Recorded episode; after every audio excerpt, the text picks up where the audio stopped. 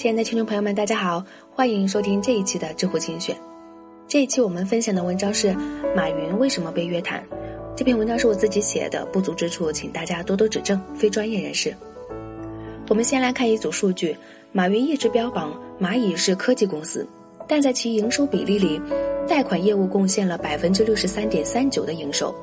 而且马云每次提到蚂蚁的功劳，喜欢说我们帮助了无数的小商家，但小微贷在其整体放贷的比例中仅占不到百分之二十，大头则是个人消费贷。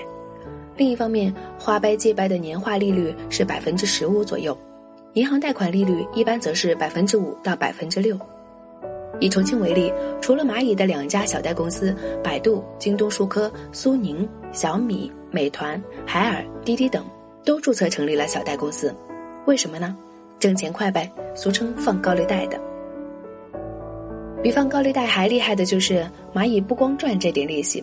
举个例子，蚂蚁借给我一百万，收我利息百分之十五，然后蚂蚁就拥有了一百万的债权，再把债权打包以基金等形式卖出去，给投资者支付收益百分之六。除了赚了百分之十五减百分之六等于百分之九的利息差。又收回来一百万，可以继续放贷。注意哦，这一百万已经不是蚂蚁的本金了，是投资者的钱。接着，蚂蚁又去放贷，放出去再把债权卖了，拿回钱再放贷，这就是一个循环。蚂蚁就是这样，在三年多时间里循环了四十多次，用三十多亿资本金形成了三千多亿的贷款规模。他赚的还是那百分之九的利息差，但是。三十亿规模的利息差和三千多亿规模的利息差差了一百倍。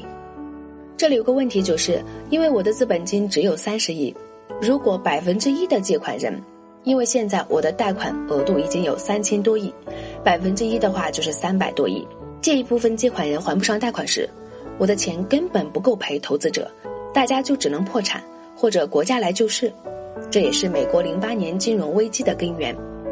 好了，我们这期的内容就分享到这里，欢迎关注我们，我们下期见。